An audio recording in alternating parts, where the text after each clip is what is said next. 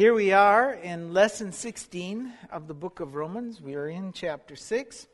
And as I pointed out last week, Paul has switched the narrative from justification to sanctification. And I, I thought about this week and, and I thought, you know, I think there's people who don't know the difference. I think there's people that really don't understand there's a difference between sanctified and justified sanctification and being justified. And the reason most don't know the difference is that both of those are given by grace and they're spoken of by the grace of God. It's by the grace through faith in Messiah Yeshua that you're justified before God, your sins are forgiven, and you're reunited with God after a long life of separation. Amen. Well, sanctification is also given through the grace of God. You see, the grace of God, I'm going to repeat it again, is simply stated for us in the Strong's Concordance. It's the word charis in the Greek, and it's the divine influence upon the heart and its reflection in your life. It's by the grace of God that we are justified. In other words, God intervened in your life. He revealed to you your need for forgiveness, and that forgiveness comes through the sacrifice, the love and the sacrifice of Messiah Yeshua.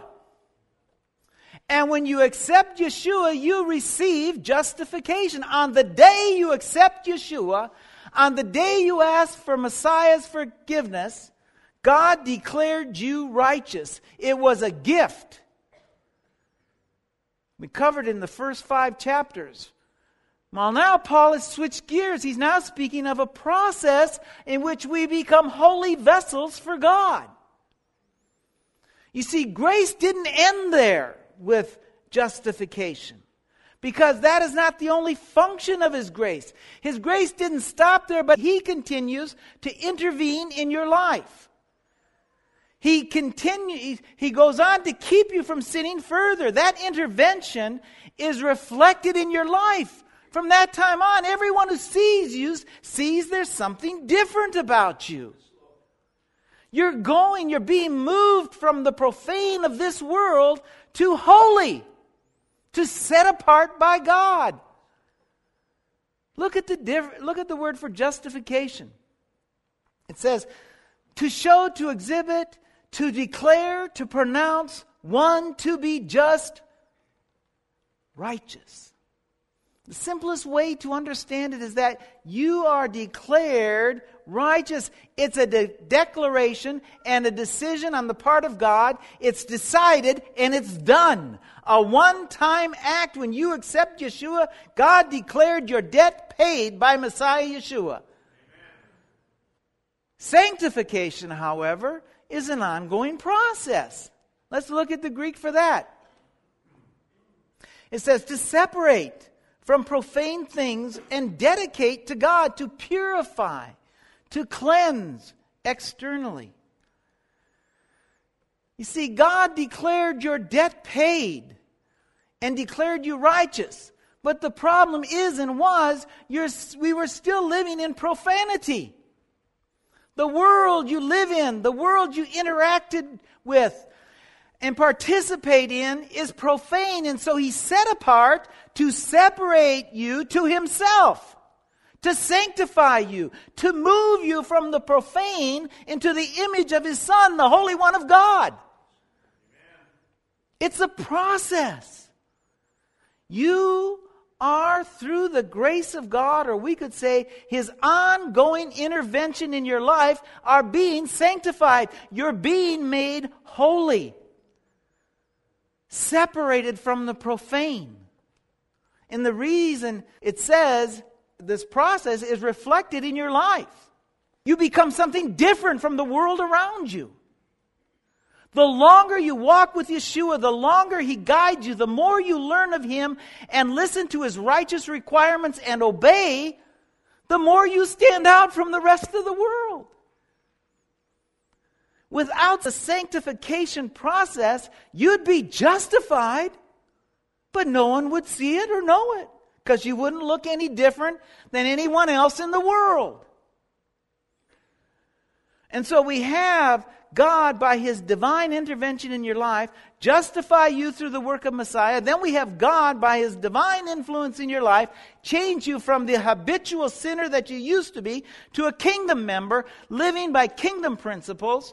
And those principles are taught in his Torah and lived out through the leading of the Spirit of God.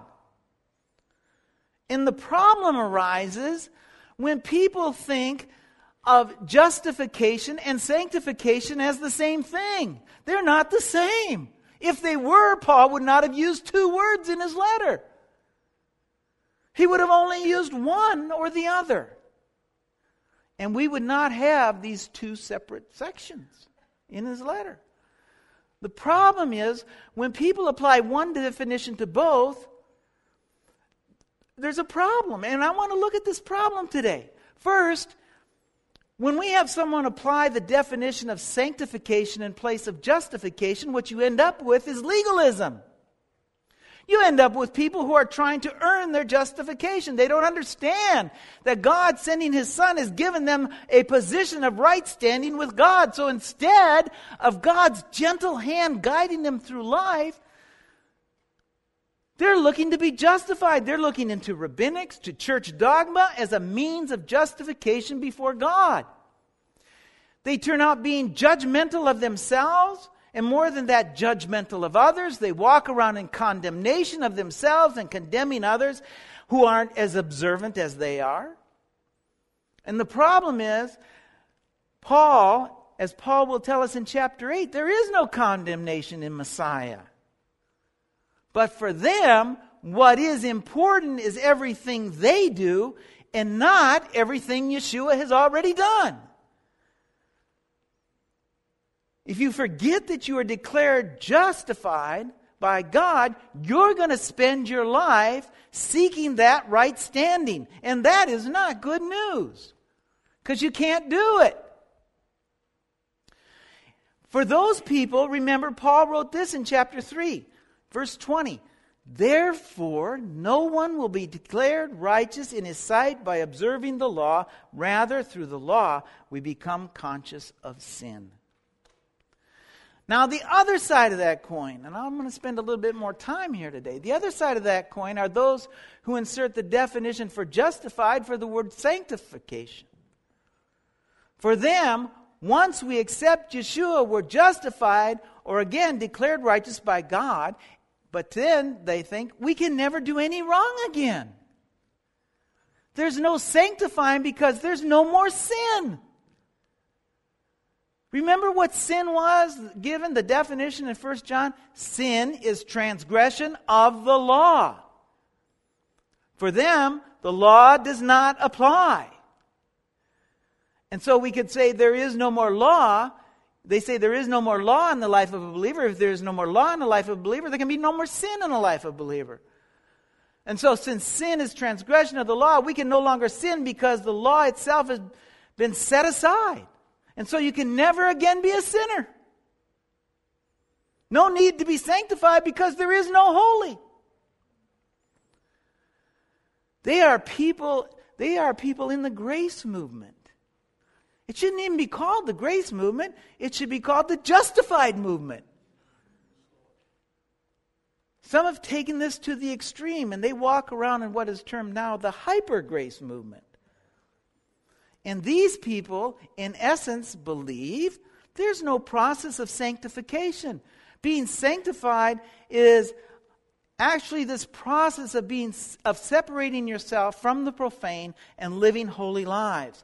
What is holy is outlined in scripture in the torah and what is profane is outlined there as well. But if you're not under the law and you don't care about the law there is no holy and there is no profane. Hyper grace says god's torah is no value in the life of a believer. One of their champions uh, is Joseph Prince. And I, I pulled a few quotes because I got a hold of his book, Destined to Reign. I'm going to read a few quotes out of this book, Destined to Reign. This is in chapter 7, page 75. You see, faith does not come by simply hearing the Word of God, because the Word of God would encompass everything in the Bible, including the law of Moses. There is no impartation of faith when you hear the Ten Commandments preached. Faith only comes by hearing the word of Messiah. Only when Messiah is preached will faith be imparted. You see, I want to say for these people, or for at least Joseph Prince and his followers, the only words that can bring faith in the life of a believer are the words of Yeshua. The only thing that we need to pay attention to is the words of Yeshua. Problem is this we spent two years going through the book of Matthew looking at Yeshua's word, and what did we find out? They were a teaching on Torah. His words were a further explanation of how to walk out Torah. And the fact is, Prince actually quotes here from chapter 10 of Romans where it says, faith comes through hearing the words of Messiah. The problem is, if you put this phrase back into the context of chapter 10, you'll find that Paul, in speaking those words, then turns and speaks and quotes Moses and Torah. Why? Because Messiah's words are Torah. They are the law. You see, this is a half truth in that he's right. There is no impartation of faith in the Ten Commandments, but faith keeps you walking in those commandments. You have faith that Yeshua's words and the Father's words are one, just as Yeshua said, He and the Father are one, and you now walk in what you know pleases God because you have faith. And so you grow, as Paul said, from faith to faith because the righteous shall live by faith. But with Joseph Prince's attitude and belief, you have to, I had to wonder as I read some of this stuff, how can he reconcile Yeshua's words in Matthew chapter 5? How can you say there is no impartation of faith when the Ten Commandments is read, and only when Yeshua is preached, when Yeshua preached the Ten Commandments? Yeshua said, The Father and I are one. Well, God spoke the Ten Commandments, and Yeshua says this of those ten in Matthew chapter 5, verse 17. He says, Do not think that I've come to abolish the law or the prophets. I've not come to abolish them, but to fulfill them. I tell you the truth, until heaven and earth disappear, not the smallest letter nor the least stroke of a pen will by any means disappear from the law until everything is accomplished. Anyone who breaks the least of these commandments and teaches others to do the same will be called least in the kingdom of heaven. But whoever practices and teaches these commands will be called great in the kingdom of heaven. And so, what does he say when verses like this clearly state that Yeshua didn't come to abolish the law? What does he say when Yeshua turns one of the Ten Commandments from thou shalt not commit adultery to thou shalt not even look at another person with that in your heart? What does he say when Yeshua upholds the law or says something that goes against his hyper grace teaching? Well, I'm glad you asked. Because this is what he says. Chapter 8, verse 92. Some of the words which Yeshua spoke in the four Gospels are part of the Old Covenant. They were spoken before the cross, as he had not yet died. The new covenant begins after the cross, when the Holy Spirit was given on the day of Pentecost. In one breath, he says, only the preaching of Yeshua brings faith. Only the words of Yeshua can be trusted, for they bring faith. And the next, he says, you don't have to listen to the words of Yeshua because they were spoken before the cross. And I'll speak about the new covenant starting at the cross in a moment, but first, imagine Paul plays a great role in this hyper grace movement. And I'm going to look at some of what Paul says, but before we do, listen to what Peter says about Paul. He says this in chapter 3, verse 15. He says, Bear in mind that our Lord's patience means salvation, just as our dear brother Paul also wrote you with the wisdom that God gave him. He writes the same way in all of his letters, speaking in them of these matters. His letters contain some things that are hard to understand, which ignorant and unstable people distort, as they do other scriptures, to their own destruction. So, what does Paul, Peter say about Paul's writings? He says that they are hard to understand, and the ignorant, those who are ignorant of the word, will not understand the difficult words of Paul. And I want you to keep that in mind as we read what else Joseph Prince says. Again, in this book, Destined Reign. Not everything that Yeshua said was spoken to the church. Paul's letters were written to the church and are thus for our be- benefit today. God raised him up to write the words of the ascended Jesus. This is why, when it comes to reading the Bible, I always encourage new believers in our church to begin with the letters of Paul. Many believers like to begin with the book of Revelation or Genesis without first getting a foundation in the gospel of grace through the reading of the letters of Paul. And so he takes these people who are ignorant of the rest of the Word of God, just new believers, and he tells them, go right to the difficult words of Paul. What kind of sense does that make? And notice what else he says. The words of Yeshua are not trustworthy because they were part of the old covenant, not spoken to the church, which of course only started after Pentecost.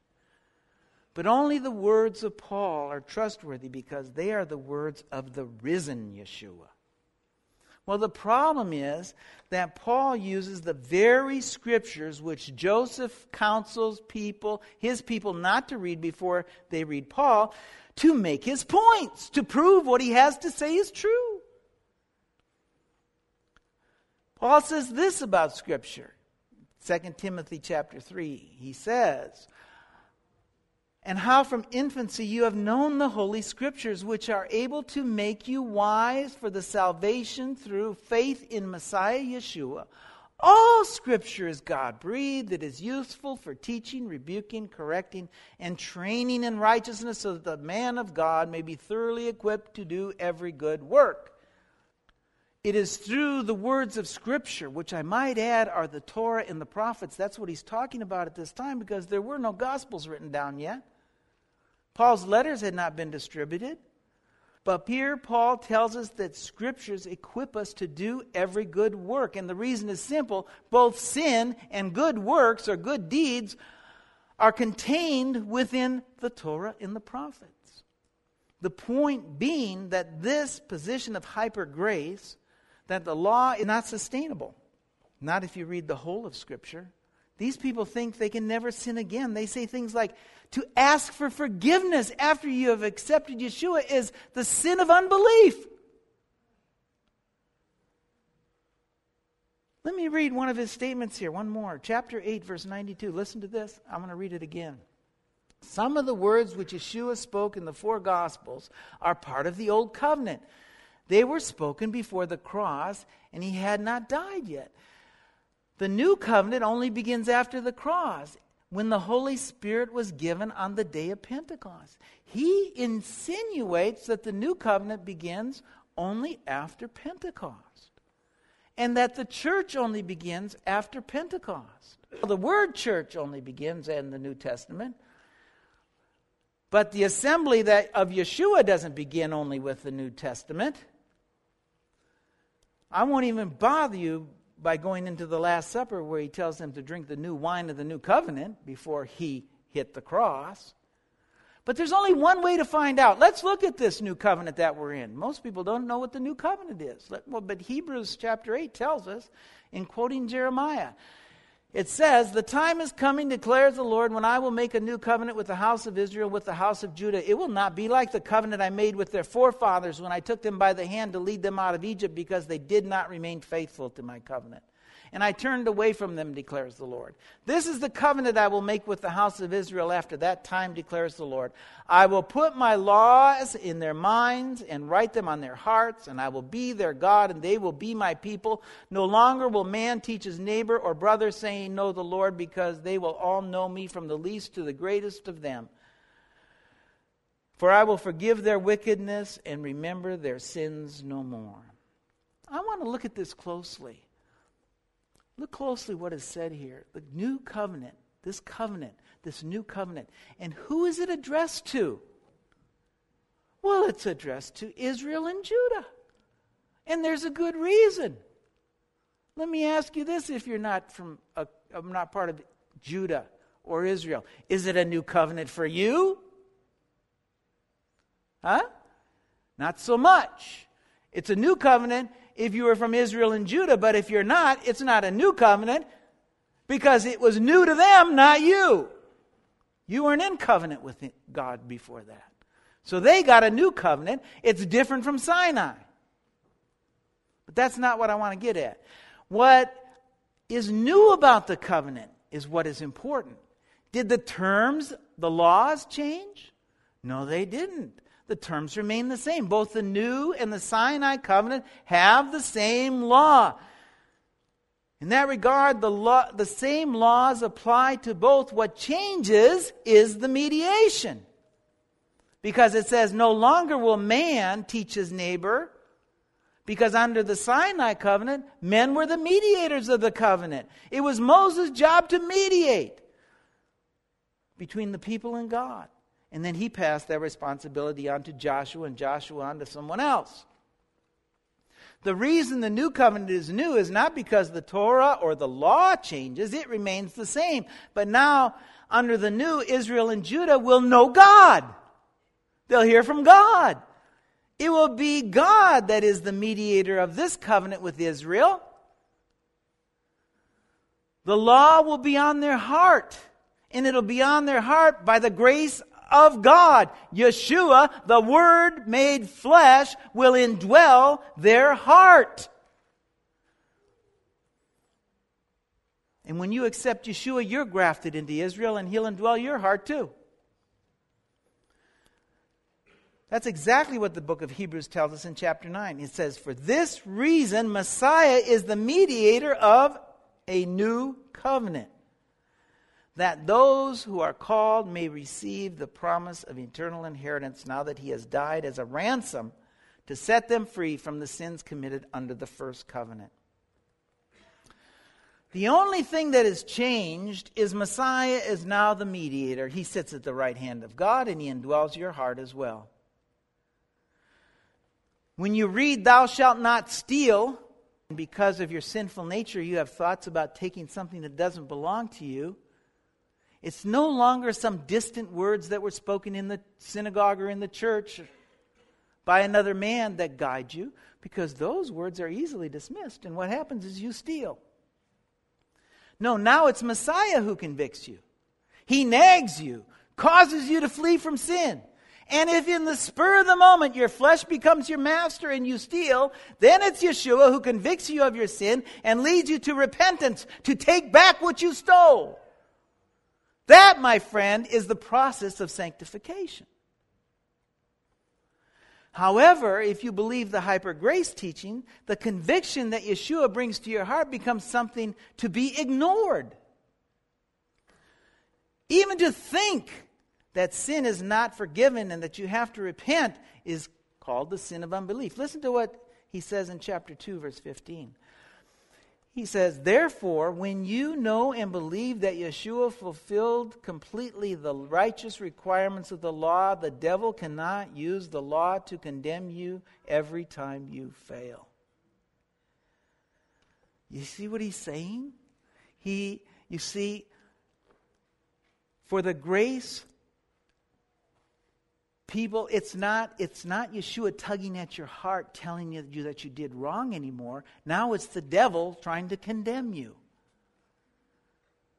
You haven't upheld grace. You're not living by grace but you have denied the divine influence tugging at your heart and given credit for that to the devil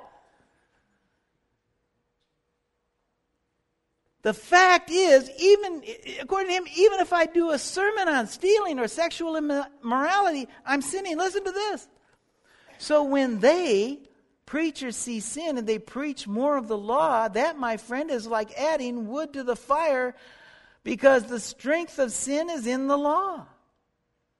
Sin is strengthened when more law is preached, but the power to have dominion over sin is imparted when more grace is preached. So here's the deal. What I want you to see is that Joseph Prince and those who preach this hyper grace, because I'm telling you it's widespread, I'm only using Prince today because I came in contact with his book, but I can tell you that this is widespread. But what I want you to see is they have effectively stripped their followers of the Bible. They made the Torah irrelevant. They made the Gospels and other messianic writings that don't agree with their hyper grace teaching irrelevant because only Paul's new covenant teaches the new covenant. Well, let me say this. If you let me take away from you the whole of Scripture, except for those parts I want you to read, I can make you believe that donkeys speak.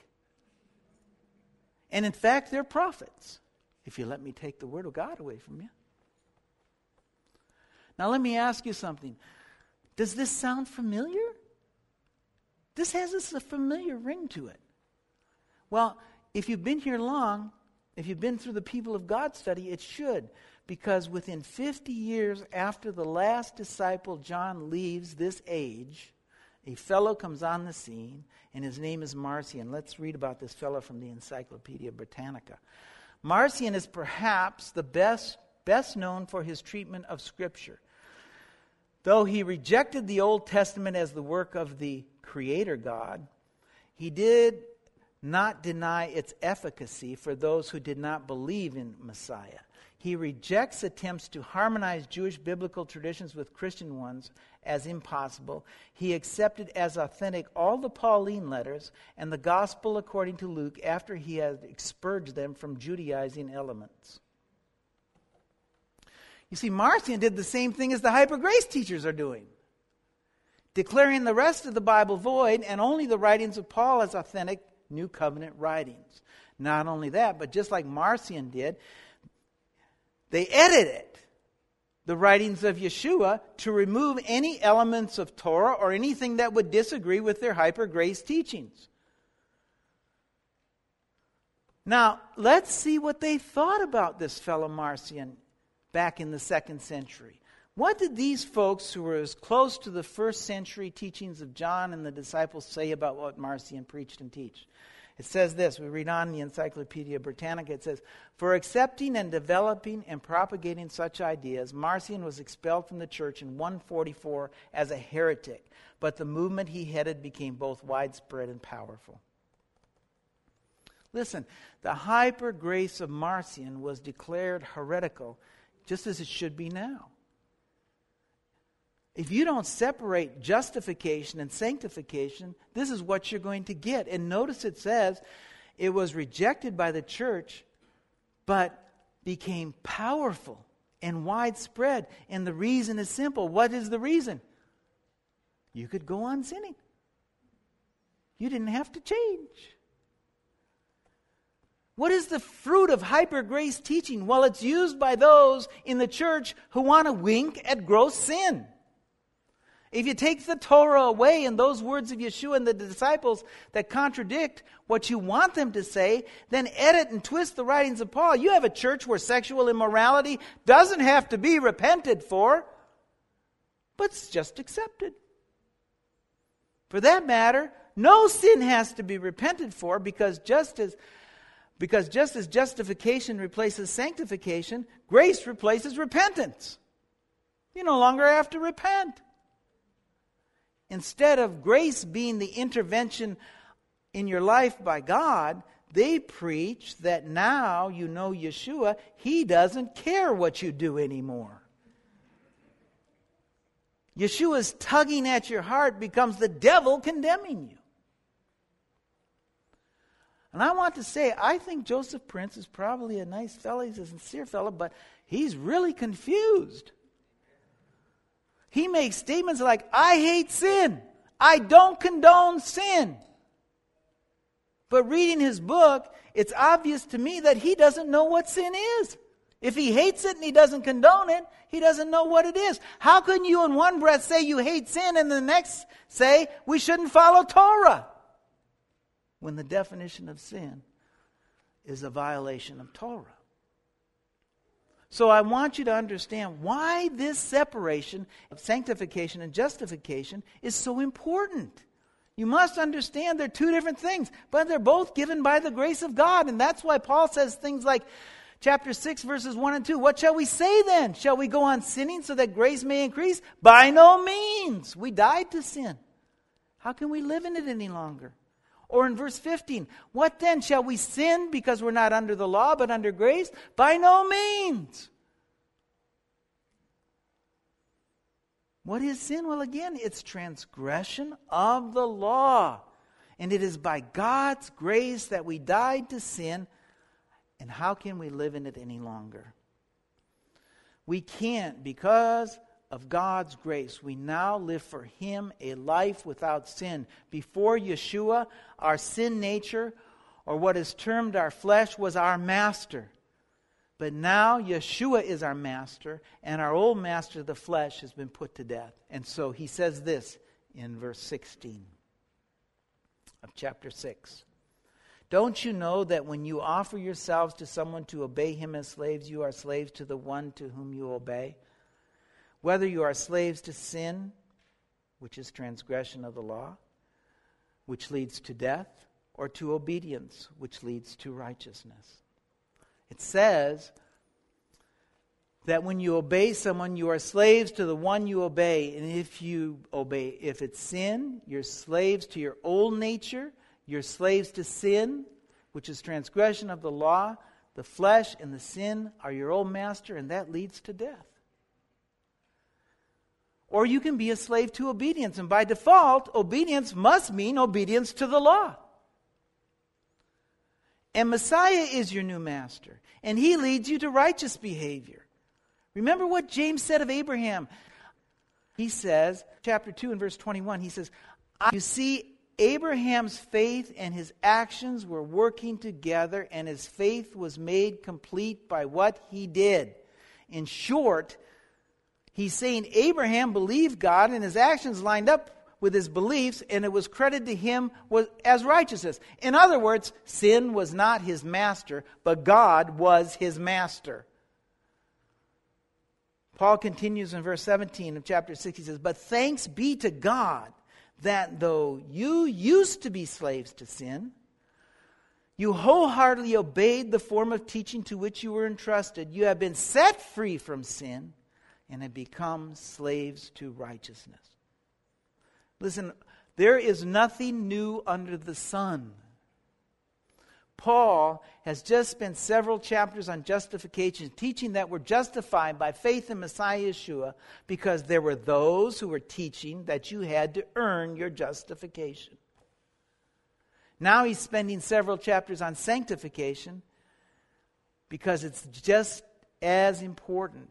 It's important because he combated the same things we combat were those in his days who didn't understand the difference between justification and sanctification. You understand that you are justified by grace. Let me tell you something. You will be unshakable in life. Let me tell you why. You know that Yeshua loved you and saved you while you were yet at your while you were yet totally offensive to God. He loved you and saved you while you were yet a habitual sinner. You know that while you were still a sinner and still separated from God, He heard your cry. He intervened in your life and brought you close to Him by sending His Son to pay your debt. And if you were like me, one day you were dying and the next day you were set free and healed, and you were hearing from Him in your prayer closet. You're no longer separated from Him and you did nothing but accept the love he was waiting to shower upon you. And when you experience that love, which is real love, all you want to do from that day forward is whatever pleases him. And so you look into his word. You find out what pleases him and what doesn't please him, and you do what pleases him and keep from doing what doesn't please him. And let me say, you don't do it because you're afraid that he'll forsake you. He's already seen you at your worst, and he still loved you and justified you. After declaring you righteous, he drew near to you. You do it because you want to please the one who truly loved you. It's gratitude. The new, genuine love that you have experienced begins you on a path of sanctification, and it's by the grace of God, the divine influence of God on your daily walk through life. It aids you and gives you strength and the power to keep yourself from sin.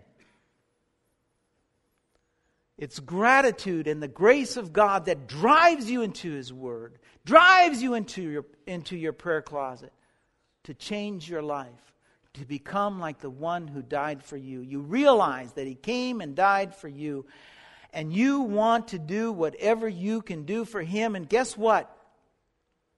You find out that all you can do is read His Word, listen to Messiah's voice, and obey.